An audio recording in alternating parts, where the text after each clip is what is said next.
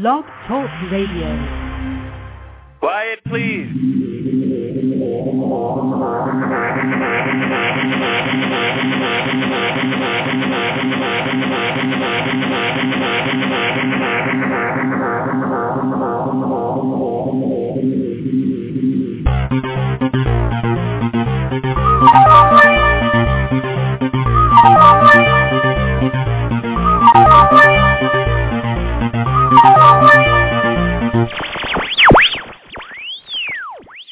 Welcome to Rex Sikes Movie Beat, conversations with filmmakers where we discuss everything film and television.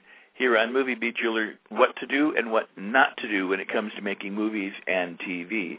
We will talk to everyone behind the scenes and in front of the camera, and I'll provide you with guests and the information you're going to want to have, whether you're a filmmaker or a fan. And so now let's move behind the scenes here at Movie Beat. First, I want to thank all my listeners and readers for tuning in and for spreading the word about Movie Beat to your friends and your industry connections, for your emails, your phone calls, your feedback, and support. My guest today is Sheri Candler. Uh, she's a, a master at PR and marketing. She's a, an incredible presence on the web and on Twitter and, and has lots to say, and we're going to be talking with her in just one moment. Um, but first, let me tell you that the official website is uh, Rex Sikes Movie Beat, and that address is R-E-X-S-I-K-E-S dot com. That's my name. And if you're tuning in first, uh, uh, for the very first time, uh, the chat room is open. The official website is, uh, as I said, rexsikes.com, and you can subscribe to the official website by clicking the RSS feed there at the welcome page. Excuse me.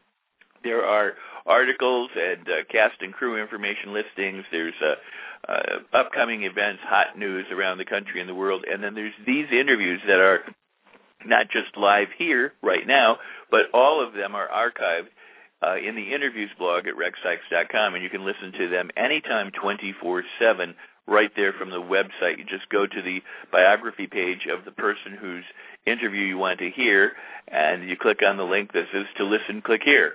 And uh, it's pretty self-explanatory. Movie Beat's really designed to be a resource for you, and that is why I connect you up with professionals who are making it happen. It is all about having professional people share their expertise generously with you so that you can make your project smarter, faster, uh, more efficiently, less expensively, and uh, and advance your career. And so we provide you with insider information, secrets, tips, suggestions, and advice uh, for you to do just that. In exchange, we ask one thing, and that is to spread the word.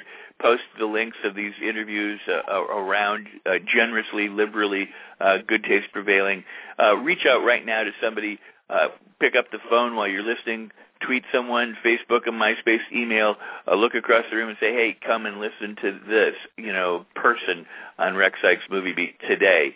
also, you can direct them to the archives, certainly and to the podcast because all of these interviews are stored as podcasts at the iTunes store, and you go to Rex Sikes Movie Beat there and download them to your favorite electronic device.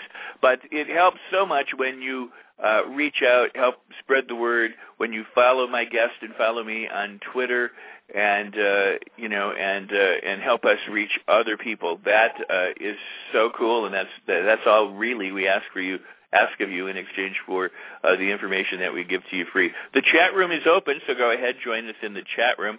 And uh, if you have questions of, of Sheri, be sure to ask them, and uh, and we'll try and answer. We'll try and get them answered today live on the air. Uh, just an upcoming announcement. Uh, oh, wait. First, I have to say that the wrap party for the Amateur Monster movie was outstanding. Uh, these, the director, his family, and friends, and the people who put on the uh, the rep party on Saturday uh, outdid themselves with dinner and drink and and and festivities and and it was a, special special evening. Uh, the fundraiser for Trail of the Black Sheep was uh, another fine fun event on Sunday. Uh, I enjoyed attending both of those. This coming Friday, October 29th at the Milwaukee Art Museum, uh, the Midwest Independent Film Society is kicking off uh, festivities there and I believe elsewhere uh, with uh, the screening of a feature film called Port of Call. It's a multi-dimensional comedy. It begins at 9 p.m. Friday, October 29th. Uh, the director is Glenn Popple and uh, Adrian Lilly producing. And if you're in the listening area, the Milwaukee area, please uh, uh, go attend and uh, attend the festivities during the weekend. I believe the Milwaukee Short Film Festival is also um, occurring at that same time. So uh, enjoy. Meanwhile, we're going to turn our attentions to uh, Sheri and my guest and to you, the listeners, and those in the chat room. And I'll be bringing Sheri on in just a moment. Sheri Candler is a successful marketing and publicity specialist who's putting her skills and expertise into helping independent filmmakers gather an audience for their work. While working as a marketing and sponsorship manager for the Santa Clarita Valley Film Festival, she encountered uh, numerous talented filmmakers who possessed expert knowledge in storytelling and film production, yet they lacked the knowledge of how to promote and distribute their films. So as a fan of independent film, it was painful for her to see how opportunities were being missed uh, and filmmakers being abused by the distribution process. And so to remedy that, Sheri has uh, spoken out loudly uh, in in a variety of places, and it is an incredible presence. So we're going to bring her on right now, and you can help me welcome Sheri Candler to Rex Sikes Movie Beat. How you doing, Sheri? Good. Thanks for having me, Rex. Glad to have you, and and the listeners should know that this is your second time here, and so that they can always go back to the archives or to the podcast, and uh, and they can listen to the first interview. I don't think there's ever in, in many cases, there aren't many interviews that I have where you have to listen in order, so uh, they can listen and, and participate here and go back and listen to others uh, at another time. I want to welcome everyone who's in the chat room. Uh, again, if this is your first time in the chat room with us uh, or tuning in, uh, make us a favorite, uh, friend us, follow us, uh, leave comments in the chat room as well as elsewhere, um, and and and help us spread the word. And we appreciate you being here. So, how are you doing, Sheri? I'm I'm good. I'm about to fly off to Flyway Film Festival tomorrow for the weekend, and I can't wait. So many people are going to be there that I have met online but never in person, so I can't wait to see them. And the Flyway Film Festival is in Pepin, Wisconsin. Yes. You're you're in my uh I guess I call it a adopted state, but we're nowhere near each other. We're lit- we're literally three or so hours apart, and and uh, I wish I could be there. But it's Pepin, Wisconsin, Flyway Film Festival, and the dates of the festival are the 21st through the 25th of October this this week. and it's Rick Vaicius who's who's putting it on, and I know I know Rick, and he's a great guy, and and from all the reports I've ever had, this is a wonderful film festival. So uh, it's even made more wonderful by the people who apparently are going to be there, uh, like yourself and and Jake, uh, who's in the chat room right now, and and others. Uh, I sure wish I could be there. It's going to be quite a gathering of, of, of great filmmakers and friends. Yes, and the keynote's going to be by Kelley Baker this year, who is um, the angry filmmaker. He has a book, uh-huh. uh, Survival Guide, out, and um, and I look forward to talking with Kelley as well. I've only talked to him on email. I've never met him in person, but I understand although his persona is the angry filmmaker, he's quite a nice guy. Well, that's what we've been told. Yes. we'll so I'll have to verify it. we'll have to verify if he's really nice or if he's just merely angry. But uh, right. but uh, very cool. Well, all right. Well, since since uh, since uh, you're traveling uh, in that area, you know, I know you thought it might be worth talking about film festivals. I mean, that that this is something that, you know, and there are, geez, I mean, there's a rise in film festivals now. I, I think almost like as never before. So, uh, new ones springing up all over the place. So let, let's talk about that. About um, what a filmmaker should do. I, I think well, I'm going to give the ball to you, but I, I think everybody should, from the time they start uh, pre-production, they should pretty much have a plan of what they're going to do and, and where they're going to go with their movie and whether they're going to include it in festivals or not, and if so, which one. So, please, please um, take the ball and, and now run with it. What what what about film festivals should we as filmmakers know and and actually do to to maximize our our potential? Right. Uh, well, I definitely think that, like you said, you need to have a plan, a reason for going, a goal that you want to accomplish. I think that a lot of film festivals um, there's so many out there that it's difficult to know which ones are good. And a lot of filmmakers look at it like, well, I'm just going to apply to as many as possible and see what I get. You know, see how how many I get in, without really thinking about what are they trying to get out of that experience? You know, are they trying to um, to get a following? Are they trying to build an audience? Are they trying to, you know, eventually sell their film to a distributor or get it acquired? Um, are they trying to build a name for themselves in the industry? All those um, goals are completely different goals, and it will direct where your best festivals are in order to accomplish that.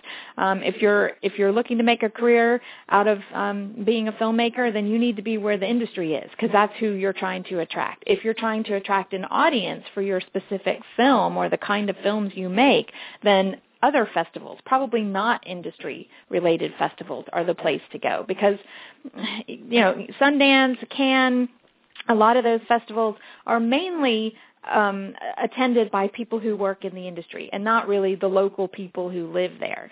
So you're if if you're going to play there, but you have you know some kind of genre film or whatever, you're not likely to get the attention of, of, you know, horror festival people because there are not a lot of local horror festival fans in Cannes. You know, they're not coming to that festival right. for that kind of. So you're kind of wasting your time to apply to that festival if really what you're trying to do is sell your film or, you know, build an audience for your your horror film. So the better ones to look at are are more of the horror festivals and the ones that are have been out there for a while and are well respected, you know, within that genre it's it's better for you to do a lot of research at first instead of just applying to every deadline that comes up and seeing if you get in. Um, you definitely also want to have a good place for your premiere. Some festivals, the bigger ones in particular, have premiere policies. You know, you can't have shown it anywhere in North America to some place like Sundance. They want to have a premiere if it's in competition. Um, and it, but then there are other festivals that don't have that um, qualification, or you can show it in Europe but you can't in the United States, or you can show it in anywhere in North America but you can't have shown it in Europe if you're going to Berlin. Um, so you have to be aware of all those policies before you start willy-nilly sending off applications and and then figuring out which ones to accept. It's it's you know kind of treacherous territory and you have to know when each of the festivals are coming up, especially if you're in pre-production, you're going to want to know, is there going to be a deadline that I need to meet?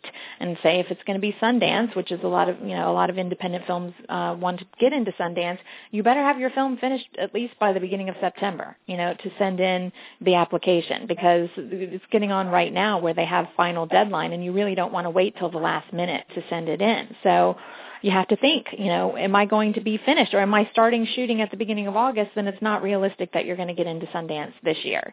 Um, you have to, you know, have that strategy, have that goal in mind when you're going into shooting so that you know how much time you have and how likely you are. And if you're not going to make Sundance, can you make South by Southwest? Can you make Cannes? You know, what, what other uh, deadlines are coming up after that where you can get onto the circuit, you know, after, after Sundance?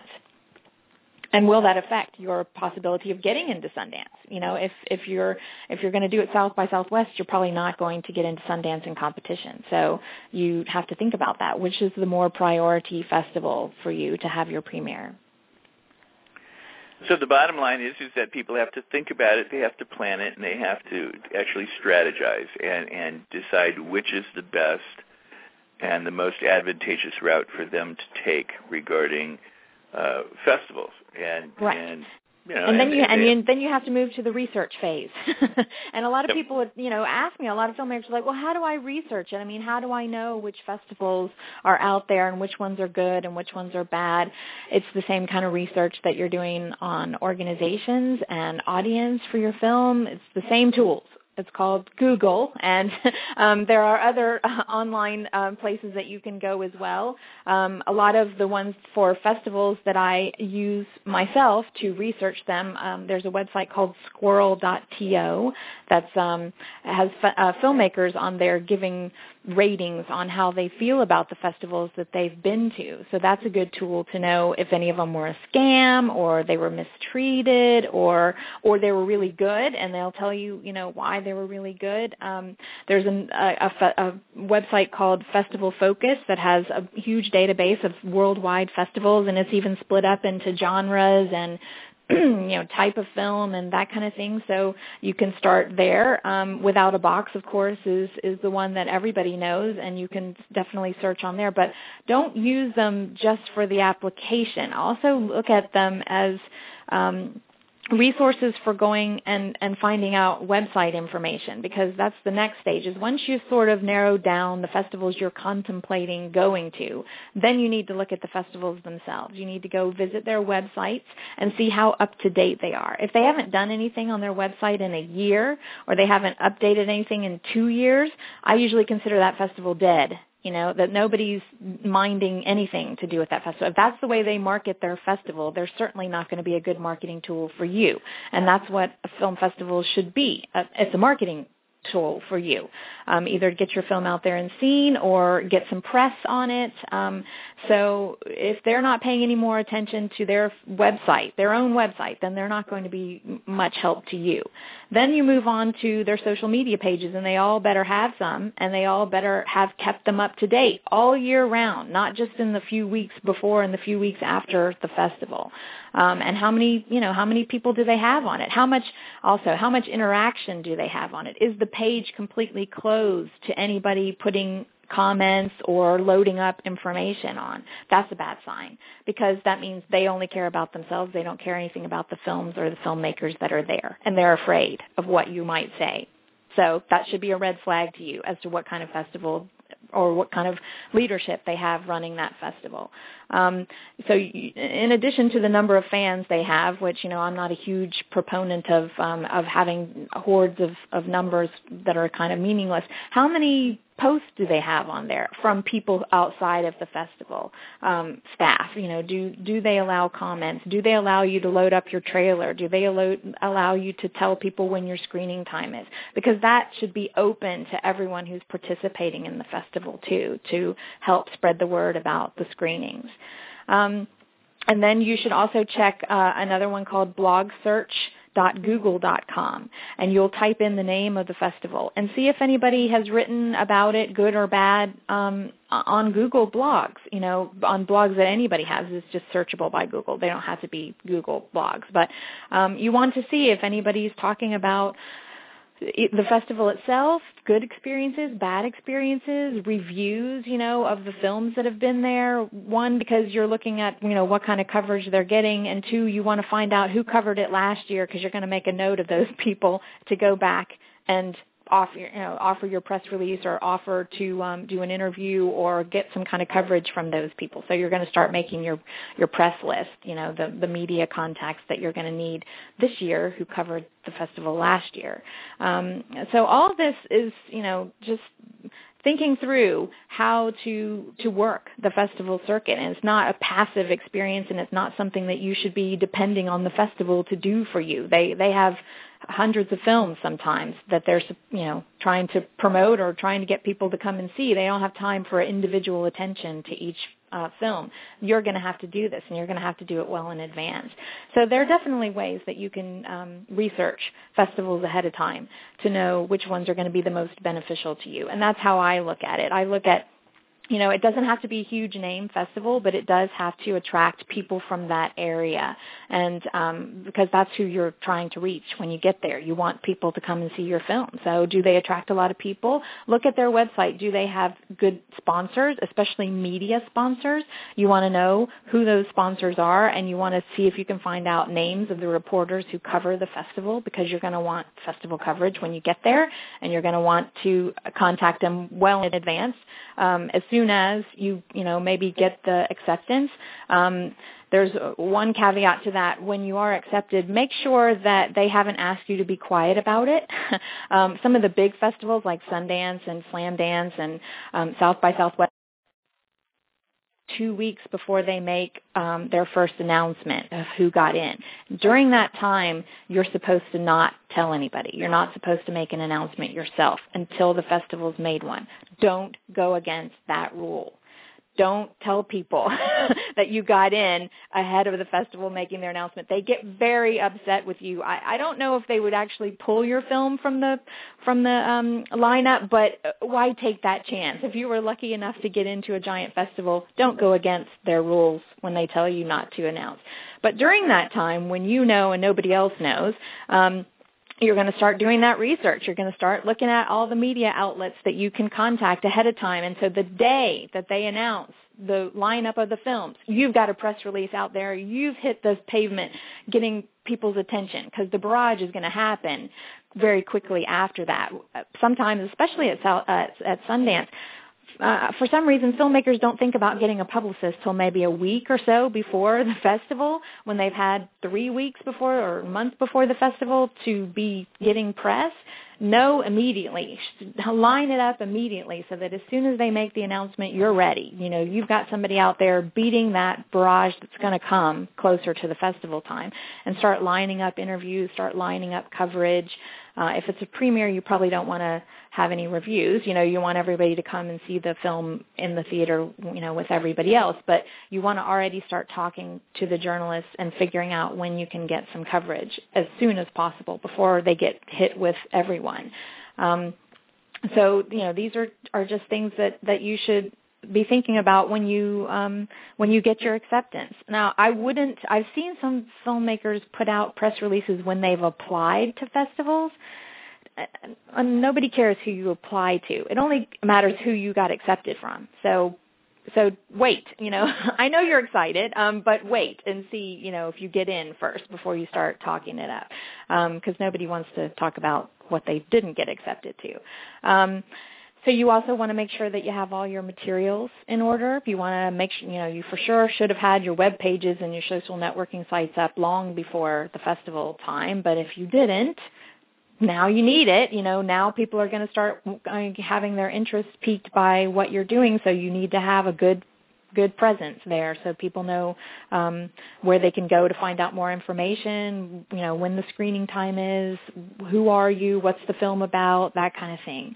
Um, you're also going to want to start getting all your printing done. So you'll have your posters and your postcards and your business cards. Um, I can't believe how many filmmakers I meet at film festivals and industry events who go, "Oh, I, I don't have my cards with me." What a wasted opportunity, you know, to not have something that you can give people with contact details and your name and the name of your film. Take business cards. Get lots of them printed so that you don't run out if you're, you know, pretty active on the circuit. That's really important thing to have. Um, also look into if they're going to have any speaking opportunities. Are they having any panels or roundtable discussions? Um, you know, uh, probably you, for the bigger ones anyway, you should be attending these festivals and you should be uh, trying to speak whenever you can. Um, if there's some kind of specialist knowledge that you have about cameras or about directing techniques or something interesting you did if you crowdfunded your film or an interesting distribution strategy you're engaging with this film. Those are the angles that are hot right now being covered in a lot of panels and roundtables.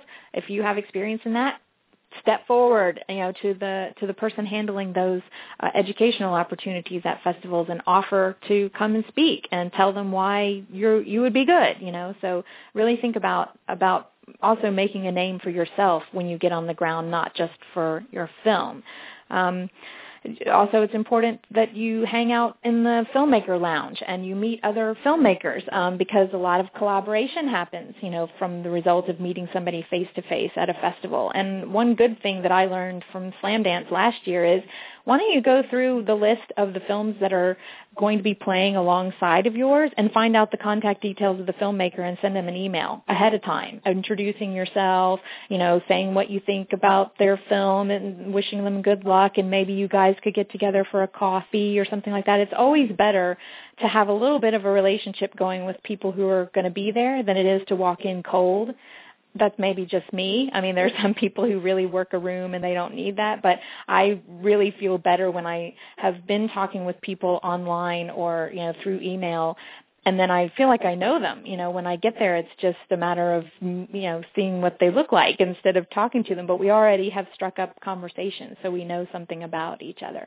And I felt like that at, at Slamdance last year. That there were several people that I couldn't wait to go to the festival and meet because I'd been talking to them all along and then hanging out in the filmmaker lounge and and you know talking with other people and meeting people. That's important. You shouldn't look at everybody there as your competition and you want to just you know stay by yourself and don't don't share any secrets or anything like that. It should be a fun time to be an artist and celebrate it as an artist and and to uh you know meet other people who are creative minded the same as you. Probably in your real life you don't meet that many people. Um you, you know everybody else has regular jobs and um, you don't get to talk about all the stuff that has to do with filmmaking, the trials and the tribulations, and the the happiness and the success. So you definitely should be circling uh, around with people who are there who are also like-minded to you. I feel like I've been talking all this time, Rex. well, you've been providing valuable the conversation. you have been providing very valuable information, and we've been putting up the links as you mentioned them in the chat room, so we appreciate that. Uh, you provided us with some links that we could put up. Um, I always think, you know, like for me, I mean, there are film festivals that I've attended. There are film festivals I've hosted. There's film mm-hmm. festivals I've been involved with as a judge. Um, my preference, you know, I'm not a big fan of fan-based film festivals um, where I'm just going to see movies unless it's a particular genre and I'm and I'm and I have no particular genre to, to speak of that I'm thrilled with that I like I have to go to a horror or sci-fi or you know whatever. Um, but I tend to like the industry uh, be, be, as a filmmaker. I guess I tend to to value and I tend to like the the industry uh, festivals, the Sundance, Cannes, things like that. The market, you know, for buyers where where people can go and the deals are made, um, and that's just my preference. Now, there are festivals that, you know, filmmakers try and get into, as you mentioned, you know, so that they can sell their film. There are others where they're trying to get into where they can simply gather an audience or gain more audience by showing their film in these fan fests or these or these uh, genre fests. Um, but some people do this kind of shotgun approach where they just they just submit everywhere, right. and and I got to say that you know sometimes you don't want to be accepted to certain film festivals. You want to be a little bit more exclusive. Uh, sometimes I see you know uh, awards from film festivals that I go, it's a meaningless award. You know, you you've plastered your wall with all these awards, but nobody's ever heard of these things. Now, some people would say, great, you know, you got an award from a from a, a, a you know a, a nondescript, meaningless meaningless film festival, or or somebody bestowed you know something on you uh, now you can say you're an award-winning filmmaker, and that's better mm-hmm. than not having that distinction. I'm not so sure that I agree with that because if somebody says, "Oh, you're an award-winning filmmaker. Where'd you win your you know award from?" and you go, "Well, I won it from such and such," and they go, "Well, what's that?" and no one's ever heard of it. You know, I mean, so so what do you think? I mean, in other words, what about this kind of people should be really kind of savvy and smart? I mean, I know you you've been stressing how people should, you know, do research and, and decide what's best. But I mean, um, any words of caution? Additionally, well, additional words of caution, or or am I all wet on this? No, I mean I think that that you're right as far as um you know people like to have lots and lots and lots of laurels all over their um box or all over their poster. And you if you really look carefully at it you're like the what festival? You know you never heard of of half of these. And that they can legitimately say they won an award or their film was officially selected.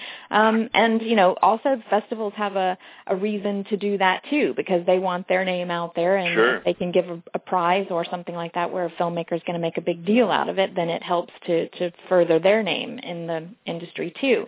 Um, I, I don't know about the goal being winning awards. You know, I think that it should be more about marketing your film and getting the audience to see it and you know, possibly selling it or being attractive to an acquisitions person or a distributor. So those are the goals I think of as being worthwhile. Unless you know it's great if you win but that's not the reason that you're there. Um you, you and a, and a lot of times i think a lot of festivals run too long you know eight ten fifteen days. That's just a huge amount of time. It it really seems like they accept any film that gets accepted because they have that long to program. So they have to take lots and lots and lots of films in order to do it. So your film is way less special if they're taking every film that's been submitted.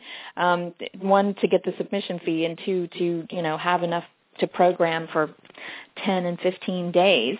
And then it does seem like how, how many um, how many awards are given out if it's like 25 or 45 where it seems like every film you know every filmmaker can win an award there then it's not that special to anybody um so I I definitely think that it's yeah, not that beneficial to have an award from some festival that nobody's ever heard of. You can say that you're an award-winning filmmaker, but that's about the only purpose that it serves you know that shouldn't be that shouldn't be your influencing um, reason for applying to every festival that exists. Um, you really should have more uh, reason to one be spending that submission fee because you you may not get in and you certainly don't get the submission fee back, um, or that even worse you do go you pay to go and find out there's really nothing happening here. You know there's there's no uh, you know, real attention. No one pays attention to this in the industry. That doesn't even reach the audience that I need to reach. I'm just wasting my time here. Um, so yeah, definitely a shotgun approach is probably not the best thing to do. When I, whenever I, you know, have filmmakers like, I've applied to 50 or 75 film festivals, I'm like, really? You found that many that apply to the goals that you want for your film. I think in some ways it's just, we just want it out there and playing as many places as we can think of, you know, and okay, if you have the money to burn for that, that's fine. You're probably not going to get anything out of most of them, but you know, I can't make you not do that. Uh, just I think that you really need to evaluate what are what am I trying to do here, and not spending three years on the festival with the same film. You know, you need to right. move on after a time. Eighteen months is good. That's about the lo- longest length because if you know if you wanted to play some of the bigger tier festivals and you missed their deadline this year, you're gonna have to wait another year. So eighteen months is about the max that you should be spending on the festival circuit with one film and then thinking about what are you doing after that? You know what are you trying to accomplish? What is how are you furthering yourself while you're there? You know that's that should be your goal not just playing the film to the ground you know of every place you can think of. Well you know um I appreciate uh, you having said all that. I think uh, again, it's it's really valuable information. I can't tell you how many filmmakers I'm sure you encounter and I encounter who uh, they have, uh, you know, put together their budget for pre-production and they put together their budget for production. They they may or may not have really thought out their post-production budget, and they certainly have not thought out their PR and marketing and uh, festival run and distribution budget. And so, you know, you'll say, well, so what are you going to do with the festivals? They go, oh, we're going to enter in all these festivals. Go, do you have money for that? And they go, uh, no, I hadn't even realized. yeah. So, uh, you know, you know. Yeah, I don't even want to talk to those people anymore. um, You're right. It's right. been like you know 18 months now that everybody's been saying you need to have money to do marketing distribution. You have to have money for festival. If you still haven't gotten that message, you, you're just in the wrong field. You know, you're just not paying attention. And it's for for me anyway. I just don't want to waste my time talking to people who are not paying attention anymore because it's wearing, you know. Well, that's true. No, it, it is true. Well, let me just stop you there because there there are a lot of people who don't pay attention, and you could hit them in the face a thousand times, and they still won't pay attention to the information. But there are those who haven't heard it yet. You know, the the reach of Twitter or the reach of Facebook or, or the different mediums that we're using.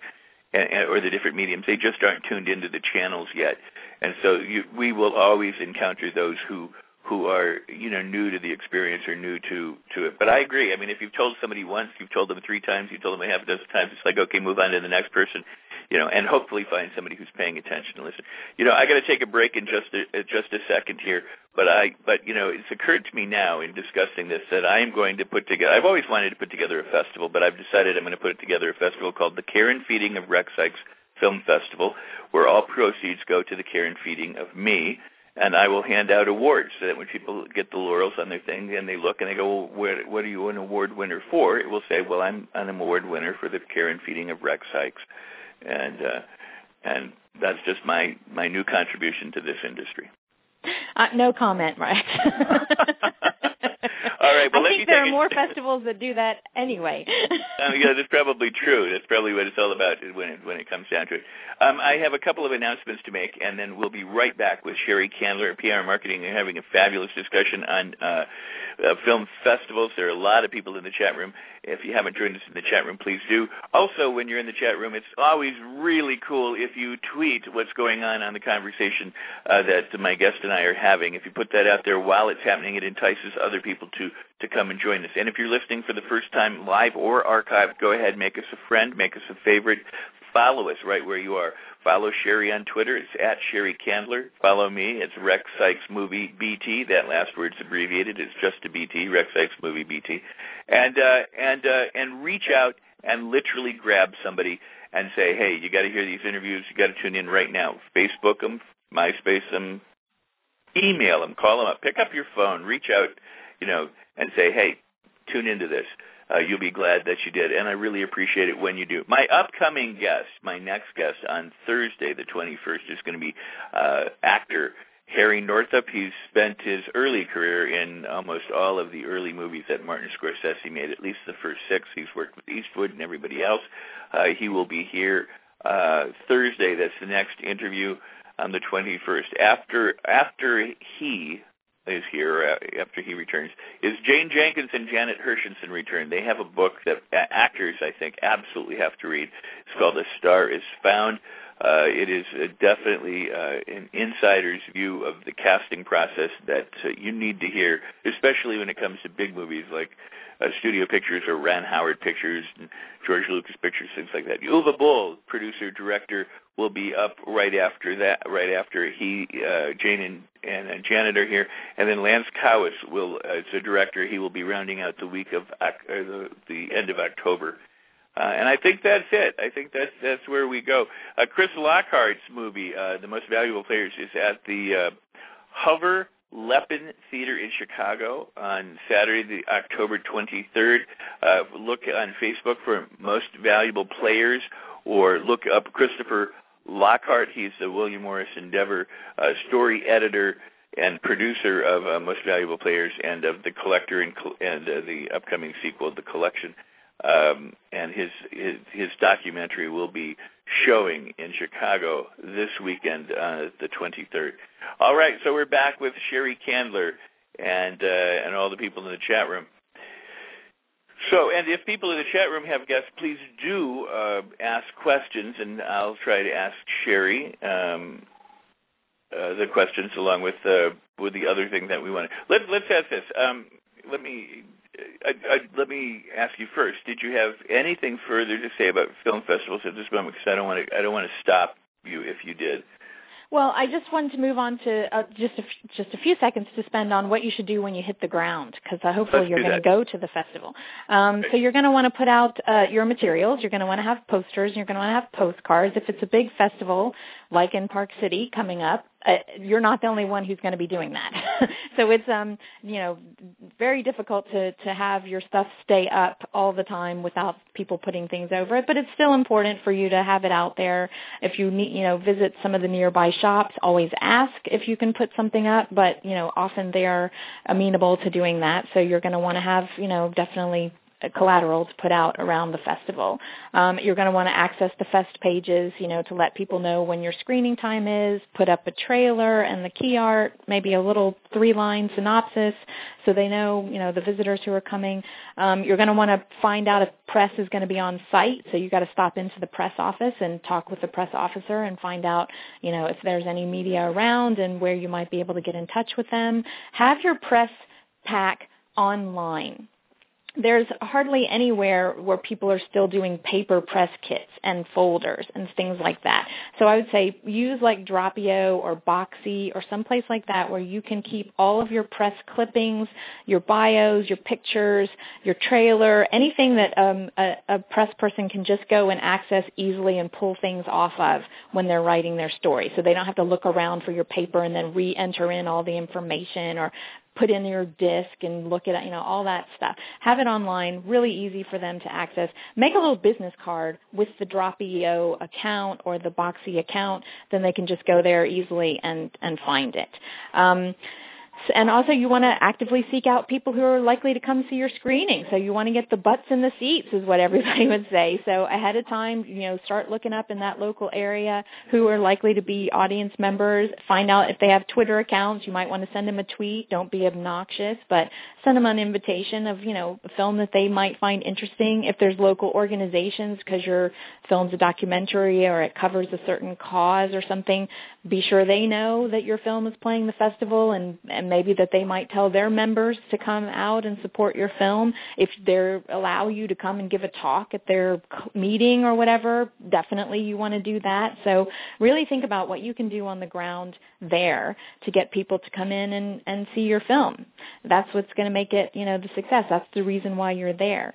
So those are all the pieces that I would say are the most important to, to think about when you're when you're going to be on the ground at the festival and and you, you it's just as much work for you that it, than it is for the festival to get people to come to your screening. So um, don't don't leave that thinking that they're going to do it for you. All right. Awesome. Absolutely. Uh, i always think that the biggest problem that people have today and i don't know that there's an answer and i, I certainly think it's it's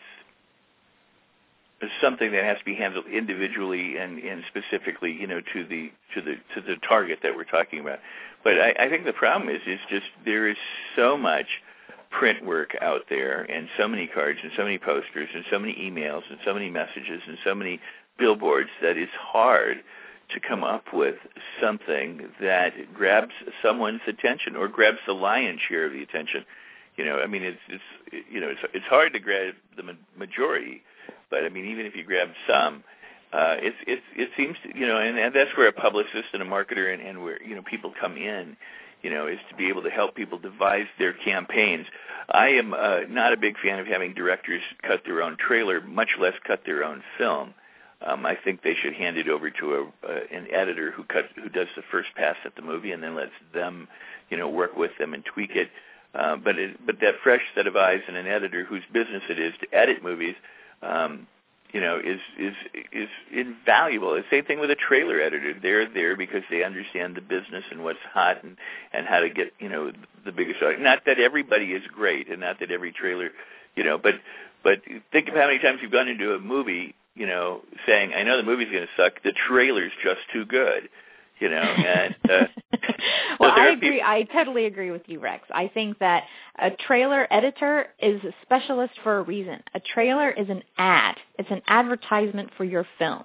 It's not telling everybody all about your film. It's not running you know every, almost every scene across the screen. You know it's supposed to be ca- causing people to act to know what what the first of all to know what it is that that your that your film is. So if somebody watches your trailer and you ask them what's the film about, and they've never seen anything else about it, if they can't tell you in a very succinct way, you have failed with your trailer because if they can't identify what kind of film this is and about what kind of story we're going to be in for, that's what that's the point. And the other part is that it has to give them some kind of feeling. You know, it has to, it's either exciting or it's you know it's a, a feel good drama or something. There has to be there has to be a tone in it that makes people go, oh, I like that kind of thing. You know, even if you don't have stars in it, they still are attracted to a certain kind of story. What are they in for, you know, and what is going to make them want to see it? And I think a trailer editor is somebody who's really adept at doing that so that they're they're not so close to the project. They're like, oh, but put that scene in because that was really funny, and this has to be in there too. And then it,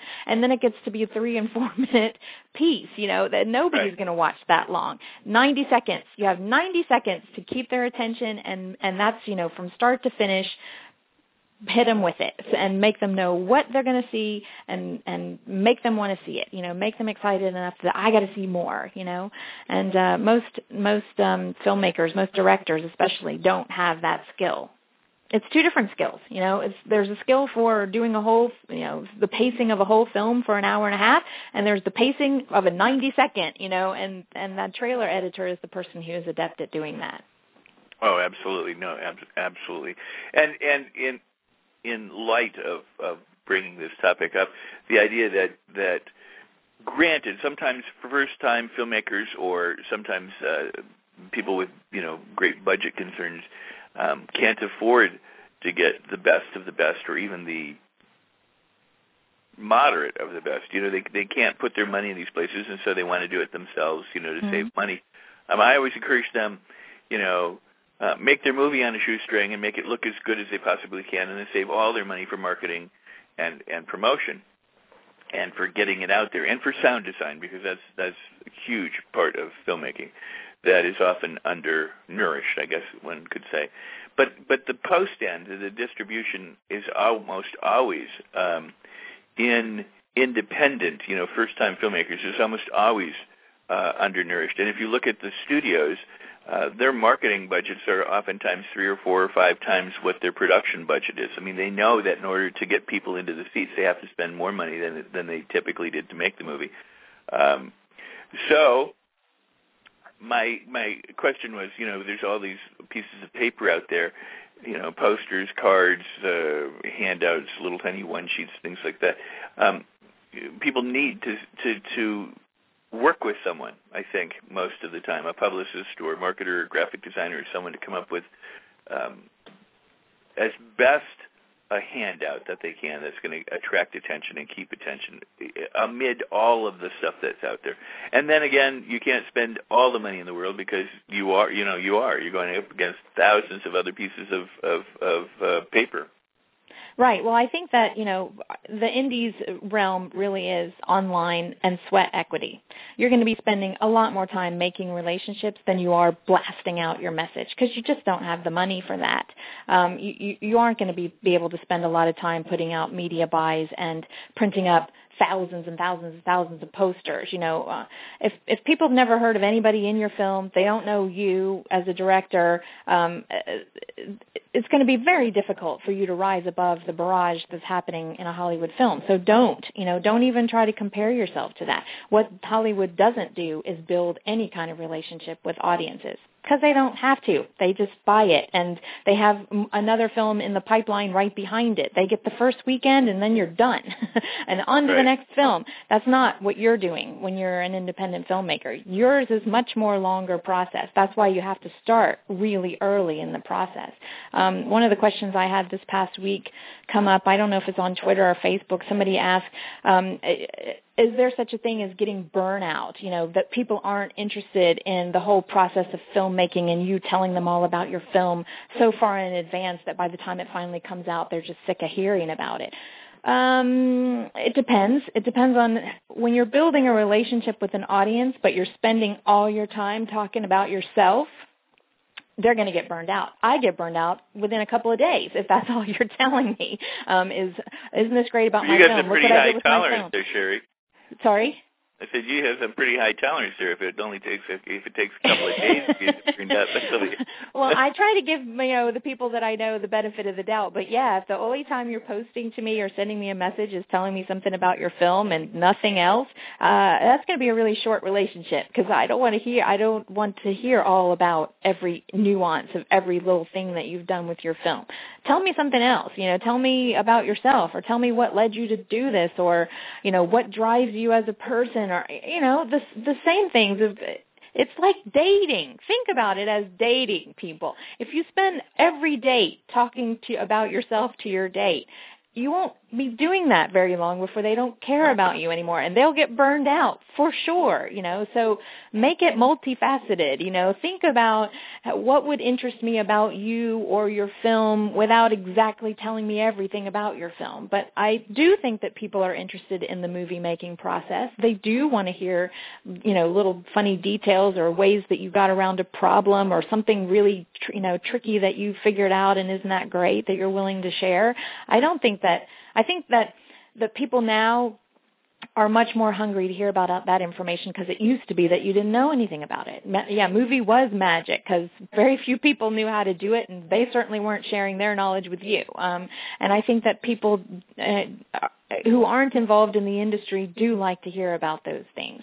Um, so definitely share it. I don't think that you're going to burn people out, but you should think about sort of a timeline leading up to the release and do something big every month do something little every week, but do something big every month that's an unveiling of something that leads people right up to the door of the opening. You know, a little breadcrumb trail that, that you start throwing out little hints or a little teasing or whatever in the lead up. Don't do it, you know, uh, eight months in advance or whatever, but the last, say, you know, two months or so, three months maybe of some some big unveilings uh, every so often that'll make people go, oh yeah, I, I you know we've got to be sure to tune in at midnight on whatever night or whatever that you're going to start unveiling. Definitely teasing people along up until the release, um, but you don't have to do it every day, and uh, and and pepper it in with some other information that's of interest, you know, about your film, but not that is your film. I know it's hard to explain to people about it, but people like Gary King do it really well. Not only um, is Gary telling you little pieces about his film, or he'll release, you know, a cut or a, a teaser, but he also talks about musicals in general. He talks about news about the people who are in his film. He talks about some of his other films. He talks about, you know, his time being on the festival circuit. You kind of know Gary, you know, and you're interested to know more about his film, but he's not telling me every day something about Joe Schermann, you know, and so I'm not going to be burned out by the time it comes out because I'm just sick of hearing about it. If he was spending all his time doing that, yes, then then that would be the case. Well, you know, the the point is is that when you have a relationship that is multifaceted and it is a two-way uh, form of communication, if it's mm-hmm. one-sided, you don't really have a relationship. Right. Uh, you know, that's where serfdom came from. Um, you, what you have, you know, in in in filmmaking that the, the notion of a relationship, the idea that the people can connect. I mean, we should never forget that we're still trying to sell something, but yes. at the same time, uh, what you're trying to sell hopefully is an experience that you think is worthy of someone else having you know, or you know, it's like selling information. If, if the information is fantastic and other people haven't have it, and you and you are the gatekeeper to it, go ahead and sell it. Uh, I think with the movie, um, you know, people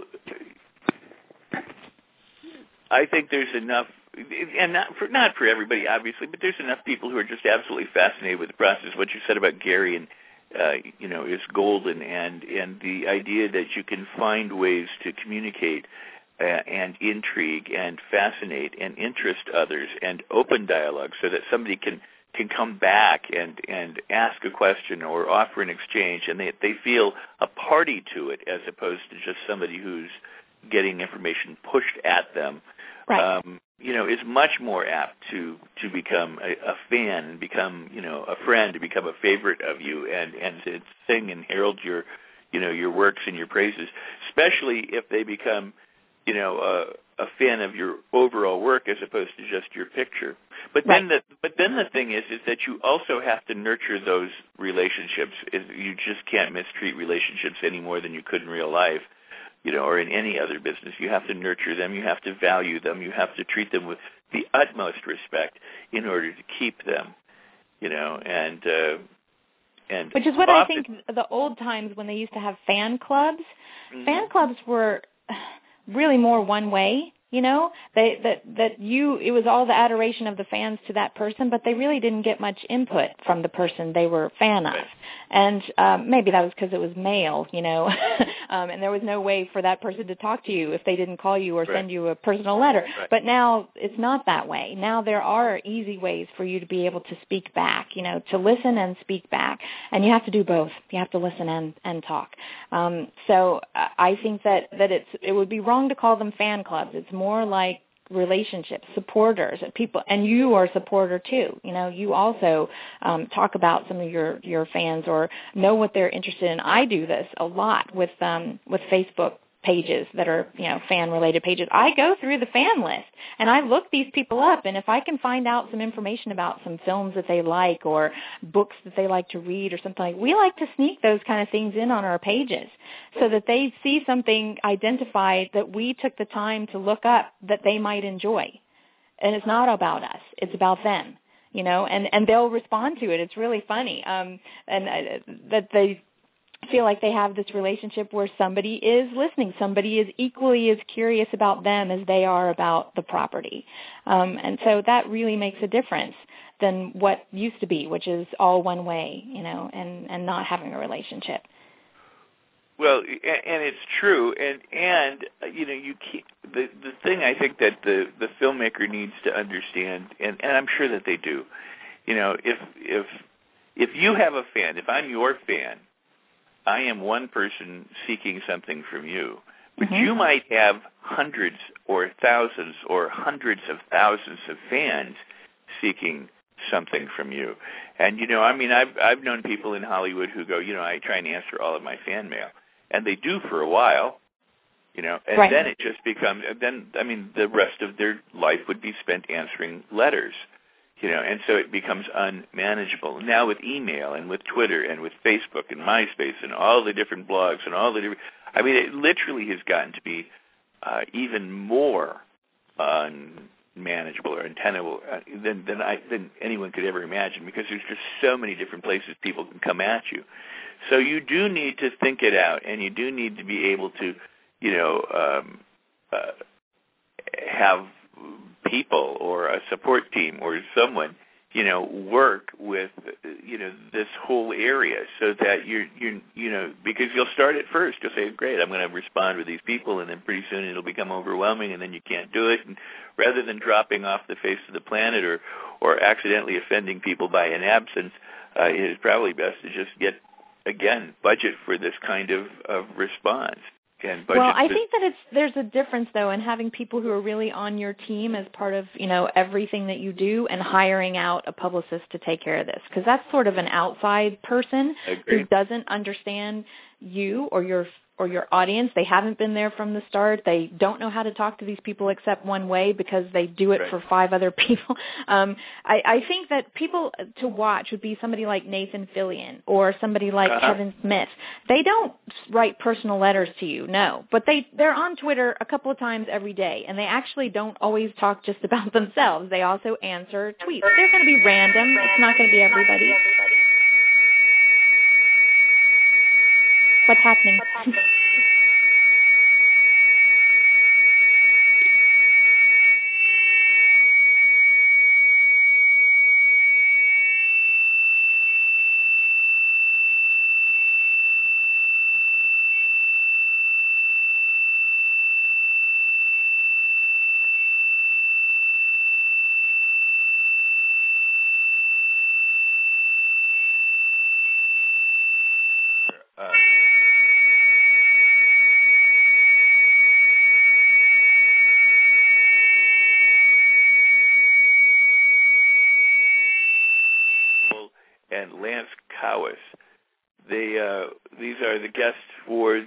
Of October. Now, let me say that I'm producing, co-producing a movie, um, uh, and I'll be on the road for most of November and December. I have not yet selected uh, the um, showtime dates. Most likely weekends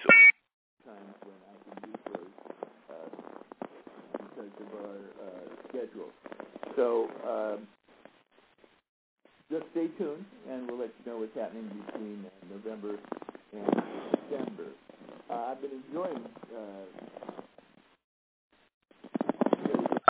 waiting for her to call back in, and she has yet to reach into the uh, calling So we're going to have to uh, the emergency broadcast system. This is only a test subject. So I don't know. I don't know. I honestly, I hear Sheri. Let's see if uh, she's back now.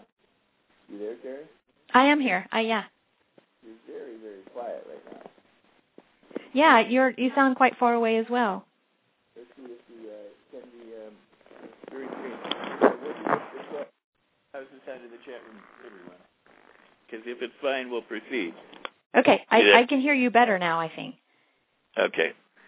I don't know what that was. Joe, I thought Joe maybe you had a fire drill or something. floor. No, I don't know. All of a sudden there was this loud uh, stuff. It's been a challenging day with uh, with uh, Blog Talk. There was a little uh, anomaly happened earlier in the in the day. Anyway, um, there's yeah, there are some weird bugs every once in a while. All right, so we're back. Good. Um, and you were talking about the difference between having your team versus a, a um, uh, An outside company. an yeah. outside company doing it. Yeah, I Then think I that agree. it's I- better I to agree maybe with you. if if you get to a big point where you've got just you know that problem of having hundreds of thousands or millions of fans and you can't answer them all personally, you can use one or two channels, but but you still do need to check in. You, you you're not going to be able to drop out of that. You, well, you can, but you know you're really ignoring the people who love you the most, and that's probably not a good idea. So you know take time every day, at least one time a day, to look over your tweet stream or look over what's going on on your Facebook page and make a, a note to, to answer a couple of people. You won't be able to do it all, but even when you're when people see that you're answering somebody, they still feel like there's a connection still there, even if it's not directly them to you. It feels like you're in touch with your base, you know, and and that's not too much to ask. I don't think that's too much to ask of a person who's quite popular. No, it's nice that these celebrities do that. I think it does give people a, a feeling that they are somehow um, connected. Yeah. Yeah, um, but it's not a dialogue. I mean, they're they're just posting information, you know, and and and kind of staying in touch. Kevin Smith, you know, occasionally will respond to someone. Uh, I, I'm not sure if Nathan does. I don't recall, but you know, I mean, um, it, it's still it is it is a manageable form of communicating out there, but it but it is certainly not the two-way street. No, it's not the same way as when they were first starting out, and that's just kind of how it happens. the more popular someone gets. well, guess what, Sheri? You know what? We I, we got about five minutes left. I mean, we are literally out of time, and uh, I did not realize that the hour has gone by so quickly, but it has. yeah, And we're going to have to have you back, huh? definitely. Yeah, I, I, it doesn't feel like an hour's been by at all.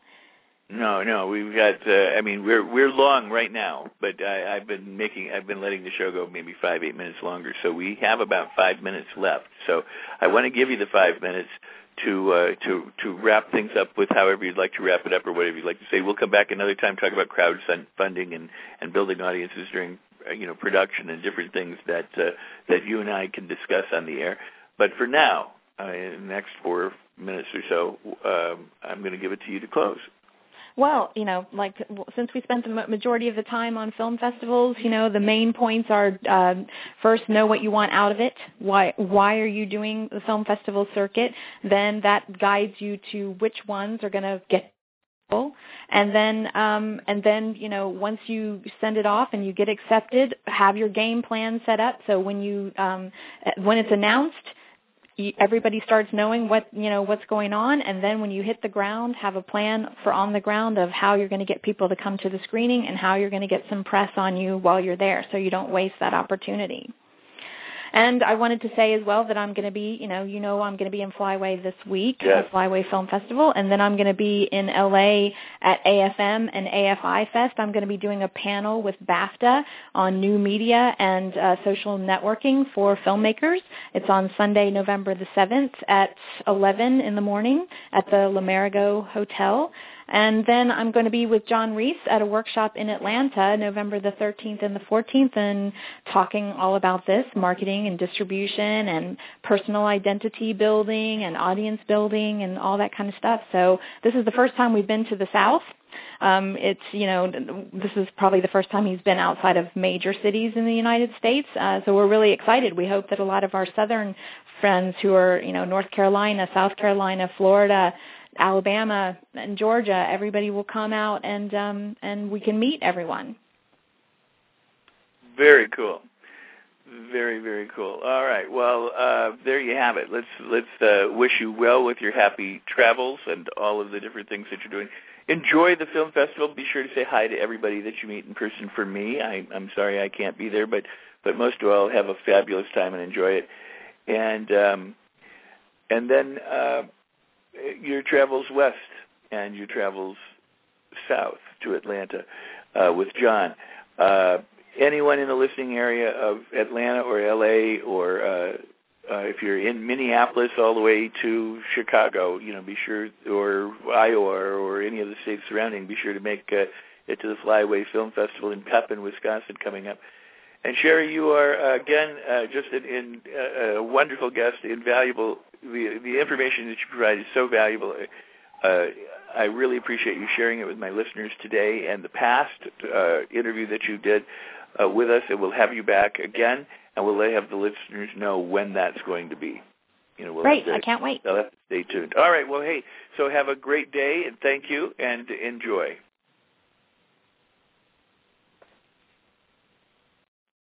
And that was Sheri Candler. Again, I want to thank her for being here, and I want to thank all of you who are listening in today, and all of you who are in the chat room, and uh, for also for all your tweets and retweets, and and for your support and for sharing um, the information that Sheri uh, you know, and all of my guests um, uh, share with you for spreading it around and for spreading the website and where people can find out about that at rexsikes.com uh, through Rex Sikes Movie Beat.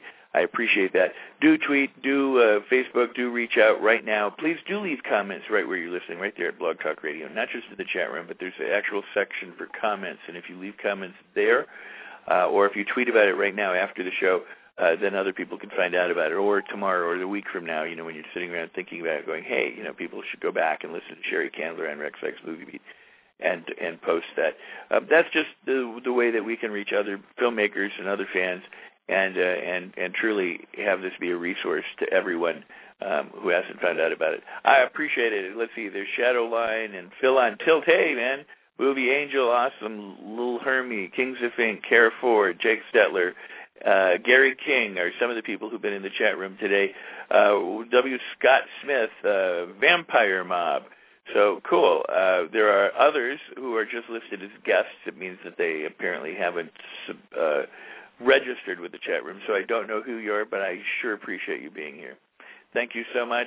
Enjoy your day. And uh, as I always say, have a fabulous day. Make your projects. Until we meet the next time, that's a wrap.